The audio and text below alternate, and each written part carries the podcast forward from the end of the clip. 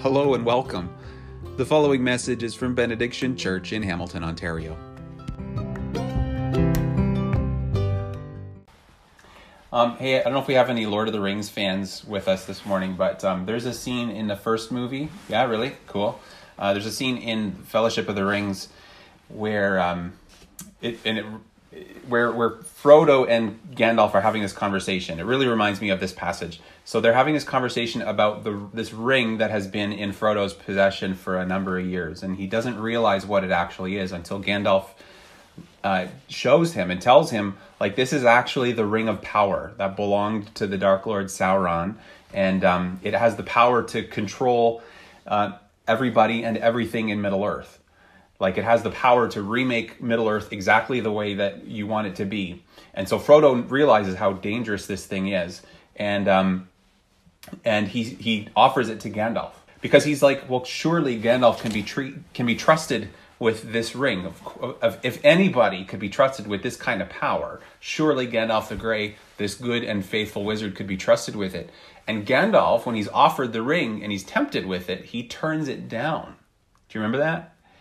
So Frodo's like, you have to take it. I'm, I'm offering it to you. I'm giving you this ring for free. I, I, you need to you need to take it. And Gandalf says, um, don't tempt me, Frodo. He says, I dare not take it, not even to keep it safe. Understand, I would use this ring from a desire to do good, but through me it would wield a power too great and terrible to imagine and I just think it's really important and, and, and interesting there. Like, not even Gandalf the Grey can be trusted with this ultimate power.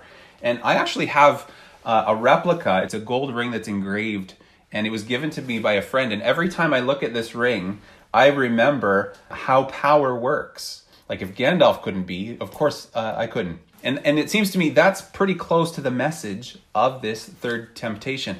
Now, we're this morning wrapping up this three week um, study of Jesus being tempted in the wilderness. It's we've been we've called it tempted how Jesus delivers us from evil. Uh, we've been seeing what happens when the devil comes to Jesus and tempts him with provision and protection and now power. And, and these are all good things that the devil offers to Jesus. And that's the thing about temptation. And, and that's why I really agree with um, a theologian named Brian Zahnd, who says Satan never tempted Jesus with evil. Satan tempted Jesus with good. Satan enticed Jesus to go ahead and to do good and to bring it about by the most direct way possible. And so as we've been going along, we saw that in the first temptation, he offered the devil offered Jesus a way to be satisfied apart from God. Just prove yourself. And Jesus said like, "No, more more than I need uh, food, I need to trust God's word." And last week in the second temptation, we saw that Satan offers Jesus a way to become famous and to prove himself to the world. He just needed to take a leap of faith. And Jesus said, No, no, no, no, that, I, I'm not going to put God to the test. And then today, this, this morning, we're looking at what might be the ultimate temptation for the church, but maybe the one that we need to pay the most attention to of all. Um, it's the it's where Satan offers Jesus a short and easy path to power, to ultimate power. The question we're really dealing with this morning is like, for all of us, like what would you do if you could have everything you ever wanted? Does the end justify the means? And, and we're going to come to the answer to that, I think, as we look at this passage in terms of what it shows us about power, in terms of what it shows us about the kingdom, about God's timing, and about us. And so to begin, I want to see what this passage shows us about power. So, because it begins, the devil took Jesus to a high mountain and showed him all the kingdoms of the world in their splendor. Okay, all the kingdoms of the world in their splendor. And he says, All this I will give to you if you will bow down and worship me. Now, it's worth remembering that the devil has the authority to make this offer. Paul, the apostle, calls him the God of this age. Okay? And so this is an offer you'd think that, that Jesus can't refuse all the nations and all their glory and all their splendor. It now, if, if he says yes, it now belongs to Jesus. He literally can rule the world. Okay? He can have his kingdom. All he has to do is bow down and worship the devil. And I want to think about this in, in terms of what, what if he does? Okay, what, is, what does yes mean in this situation? If he does, the whole world becomes a Christian empire and Jesus is its emperor. Okay? There's no unbelief anymore. The whole world becomes Christian. We, we're no longer disciples of Jesus. We are now his loyal subjects. Could, like, could you imagine that? It, I mean, it's actually a pretty good scene. Because with Jesus, there's no more war, there is no more violence, there's no hunger and, and poverty, there's no more greed. Now there is, only, there is one culture. Okay, there's one Christian culture. It's all about him. Now there all art is Christian too. Under the rule of Jesus, there is no other better world for us to long for. And so all art and music and television and film, it's all about Jesus. It's all Christian stuff. And so if Jesus says yes, he has Christianized the world and it is now on earth as it is in heaven, and not a drop of blood had to be spilled for that to happen. Not his, and nobody and not anybody else's. And uh, Russell Moore reflects on this. He says, um, Satan offers Jesus kingdoms that even at that moment are filled with infants dying of malaria, rows and rows of crosses from the Roman Empire. It instantly ends if Jesus has the authority in a moment to do exactly as he pleases with the kingdoms of the world. No Nero emerges, no Black Plague, no Hitler, no Holocaust. It's not simply a Christian America, it's a Christian cosmos. It's a, it's a world over which he has instant authority. And Satan says, I will give it all to you now. That's what happens if Jesus says yes. Now, I want to think about what is it what happens if Jesus says no to this temptation? If he says no, Jesus will still be king, but not for not for quite some time. He has to wait on God. And over the course of his ministry, Jesus is going to be attacked by Pharisees, and he's going to be homeless and penniless, and he's going to be rejected in his hometown, and he's going to spend three years training apostles who, a lot of the time, just aren't going to get it. And uh, one of them is going to betray him, and all of them are going to eventually abandon him, and he will eventually suffer uh, an awful and an agonizing death. And Jesus, he, if he says no, he still will become Lord of earth, but it's going to take a resurrection for that to happen. And so Satan offers Jesus what he offers us. You can skip all of that. You can have the world exactly the way you want it. It's a shortcut to like the best possible world as you can imagine it. And, and it's a shortcut to everything being exactly the way that we think it should be. And that's why power tempts us. Because power isn't evil in itself. Power is just the ability to do what we think needs to happen. Power is the ability to make things right, at least as, as we uh, understand it. So that's the thing about power. Now let's see what this shows us about the kingdom. About the kingdom. Because as the passage goes on, Jesus says to him, uh, Away from me, Satan. Get out of here, like away from me, Satan, for it is written, Worship the Lord your God and serve him only. So he finally says, Get lost. We need to realize what like what's at stake in this in this temptation because Jesus is the true son of God okay? This is why he came. This is his birthright.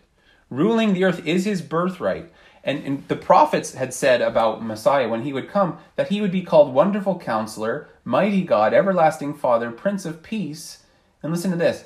And the government will be on his shoulders Isaiah said. And remember, Scripture promises that someday every knee will bow uh, on earth, in heaven and on earth, and, and under the earth, and every tongue will acknowledge that, that Jesus Christ is Lord. So that's Jesus' destiny, but not like this. Okay, like this isn't how that's supposed to happen. And in some ways, it's such a small thing, right? Like he can Christianize the world. Instantly he can make all the bad stuff go away if he just if all he takes is 10 seconds to bow down and say to Satan, "Fine. I accept your offer. You win." And then suppose he does. Suppose he like right after he says yes and then he's in charge of the world, then maybe he just builds a great big wall and in order to to keep the devil out. He could do that. Like wouldn't it you, you know, wouldn't it be worth it? Doesn't the end justify the means? It doesn't. There's a couple of reasons for that. One is because the starting point for God's people is that uh, God, only God deserves to be on the throne of our lives. Only He deserves our worship. That's why Jesus quotes Deuteronomy chapter 6 here. We don't worship anybody else in God's place. Jesus will not sin. He will not offer the devil the worship that only God deserves. He won't do that. Not even to not even uh, to fix the world. But second, because Jesus knows the end doesn't justify the means. Because yes, if he's if he goes for it, yeah, the world would be his, but he would owe it all to Satan. He would owe his victory to the devil. Satan, not his father, would have answered his prayer. It's Satan and not his father who's responsible for spreading his kingdom across the earth. And even if nobody else in the world knew it, Jesus would know that the real source of his victory was not his father, but Satan. All right? Everything else would seem fine. There would be peace, and, and nobody in the world would have any idea that this happened. Everybody would think Jesus uh, our emperor has has done it and he this the world is amazing but jesus would know that he had made a, a deal with the devil. And in that sense it, were, it really wouldn't be his kingdom after all. It would be the devil's kingdom. And that's why jesus says no to this temptation. That's why he says no to this temptation. This isn't this isn't the kind of kingdom that jesus means to bring that's what we need to see about the kingdom. And now I want us to see what this passage, what this temptation shows us about God's timing. Because I wouldn't want to ha- overlook how the story ends here. Um, the devil let, leaves him in verse 11, and angels came and attended him. The word translates here, it literally means that they served him. They, they like waited on him like deacons in some way in, in the book of Acts. They, um, they're looking after Jesus' needs. Okay? And and you might wonder like how long did it take for this to happen? Did it did they leave like right after satan left? Was it an hour? Was it 10 minutes? Was it instantly? We don't know. But it, this definitely makes me realize how important it is to keep fighting temptation and not give in.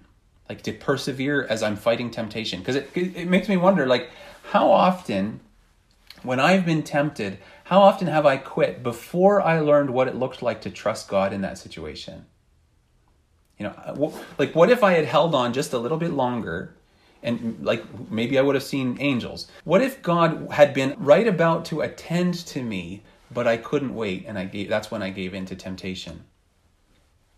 And I think God's timing here matters. Like in our lives, when you and I are tempted, angels almost certainly aren't going to arrive until after Satan is done making his pitch and we're considering it. Okay? They're going to arrive. The angels, if they're going to arrive, they're going to come after the devil has made his pitch and not a minute sooner. Otherwise, it's not a test, right? If angels are going to be there right away to bail us out, we don't need to learn faithfulness. We don't need to learn trust and we don't need to learn perseverance and obedience because, like, ta da, there's angels here. And so, God's help in, in Jesus' life, his timing there, and his help in our lives, it is perfectly timed. There's one more thing to see, it, and, and it's what this temptation shows us about us. It's what it shows us about us. And I think that I just, I think that there's a warning in here for us as individuals, as families, as a church. I think there's a warning for us because some Christians would take this deal. In fact, I think that through our history, Christian history shows that sometimes Christians have made this deal. Let me give you a couple examples. Geneva 1553. A man named Michael Servetus He's burned at the stake in the city of Geneva. He had been arguing with a, a, theologian named John Calvin over the nature of the Trinity. Many of you would have heard of John Calvin or, or Calvinism and things. In those days, the church and the government are the same group. In fact, this, the city of Geneva is, is led, the government consists of a bunch of pastors and elders. The police in Geneva, they would investigate households that are suspected of sinning they would look from house to house for evidence of sin. And so this Michael Servetus, he's got some different ideas about the Trinity, and the, the city council asks Calvin, what do we do with this guy? What do we do with Servetus? And Calvin says, he must die. Now, just to be clear, I agree 100% that Michael Servetus was wrong. But this is not the way to treat heretics. But this is the third temptation. This is the third temptation. You can have the world exactly as you want it. You can have a Christian Geneva if you burn those who don't fit in. The end justify the means. And, and so maybe today we hear that story. Well, that was 1553.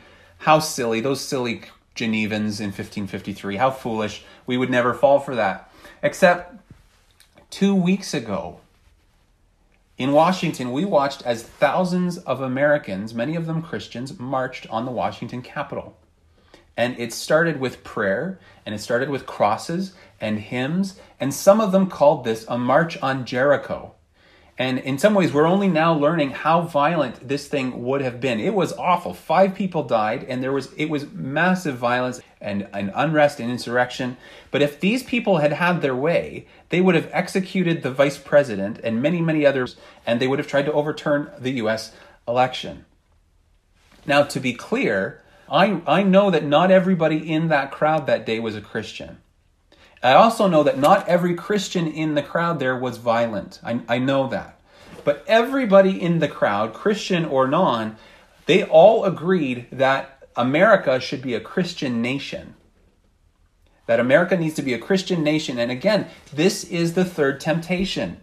It's you can have the world exactly the way you want it. You can have a Christian America. You just need to be willing to violently overthrow the left and resist them. Because in this temptation, the end justifies the means. And and maybe some of us are like, well, that's America. None of us would fall for that. We we those those silly Americans, right? Except, you know what? Recently, a handful of Christians in Canada and their churches, many people that you and I would know, people who are we, we are friends, have been making headlines because they are refusing to cap their in-person worship services and they're refusing to wear masks because, as they say, it violates their rights. Now, I get it. Like, I miss seeing you guys in person. I miss seeing my neighbors and my family in person. I get it that masks are irritating, but again, this is the third temptation. It's you can have the you can have Canada exactly as you want it. You can have all the freedom of religion that you want if you agree to spread conspiracy theories, mock the people that you disagree with on social media, and risk uh, infecting each other with COVID. The end, it seems, we think, justifies the means. And we could go on and on and on, but I'll just share this. When we started this church a few years ago, we faced this temptation because we knew that you can grow a church fast and large by teaching less than the Bible, and you can grow a church by teaching more than the Bible. And we knew that there were all kinds of prominent, powerful, influential, famous leaders who had done both. And in the last couple of years, though, it seems to me, it just seems like things are changing. Maybe, I could be wrong, but it seems like the ground is shifting a little bit. Because a lot of these guys who we have looked up to as heroes over the years have also have been it turns out have become we've been finding out that they're guilty of some pretty serious like abuses abuses and corruption and moral failures. People whose names you would know okay? And and sometimes sometimes we heard about the accusations over the years and we just we didn't believe it. Like we just we refused to believe it. But sometimes sometimes i think we heard these stories and we believed it we believed that it was possible and it was probably true, but we gave them a pass because that's how a Christian empire works. That's just that's that's how it works. Again, it's the third temptation. You can have a huge church, you can have a, an influential public ministry. You just need to be willing. You can have a massive flock. You just need to be willing to sacrifice a few of your sheep along the way. The end justifies the means. Now, it again, it feels like this this is changing. It could just uh, maybe it's just me, but it does it does feel like there is less and less tolerance for that. And we're realizing that maybe the ends don't justify the means after all. And that's the problem with power that we need to face if we're going to learn from this temptation. Okay? The Christian is the person for whom the end doesn't justify the means. The Christian is the person for whom the how and the why matters just as much as the what. Okay? Like it's it's like Gandalf and the ring. He Gandalf would have taken the ring and used it in order to do good, and it through him it would have done incredible destruction. You know, I, I look at the people who are on this Zoom call right now, and some of my favorite people in the world are here. I, I love each and every one of you deeply, and I know that there is not a single one of you who could be trusted with this kind of power. Not a single one of us could be trusted with this kind of power. The only one who could be trusted with this kind of power was Jesus, and he turned it down. And Jesus makes us a promise. He says, Friends, seek my kingdom, and these things, all these things that you want, they'll be given to you as well. So don't be afraid, little flock, for your Father has been pleased to give you the kingdom. Like Jesus knows someday it will be on earth as it is in heaven. He's promised us that. He's promised us that his kingdom, we're going to share this kingdom with him. But it's not going to come by violence.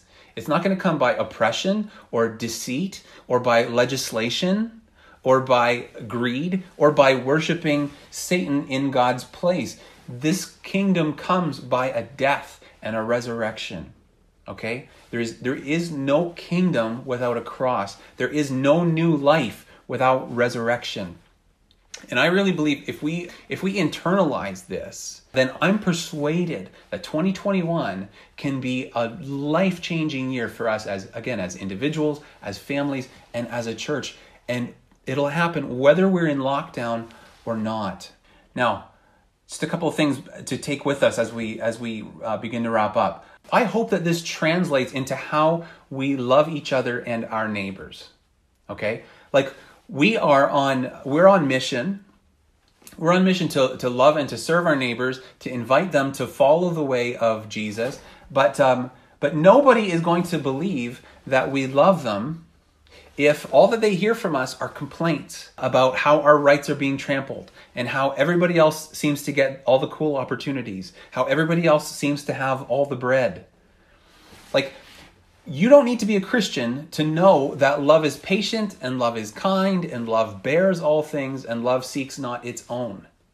And what concerns me about this moment that we find ourselves in is that Jesus asks us to carry a cross, and there are many Christians who aren't even willing to wear a mask. If we can't lay down our rights for other people, they will never believe that we're willing to lay down our lives for them. Let me say that again. If we if we can't lay our rights down for others, they will never believe that we would lay down our lives for them.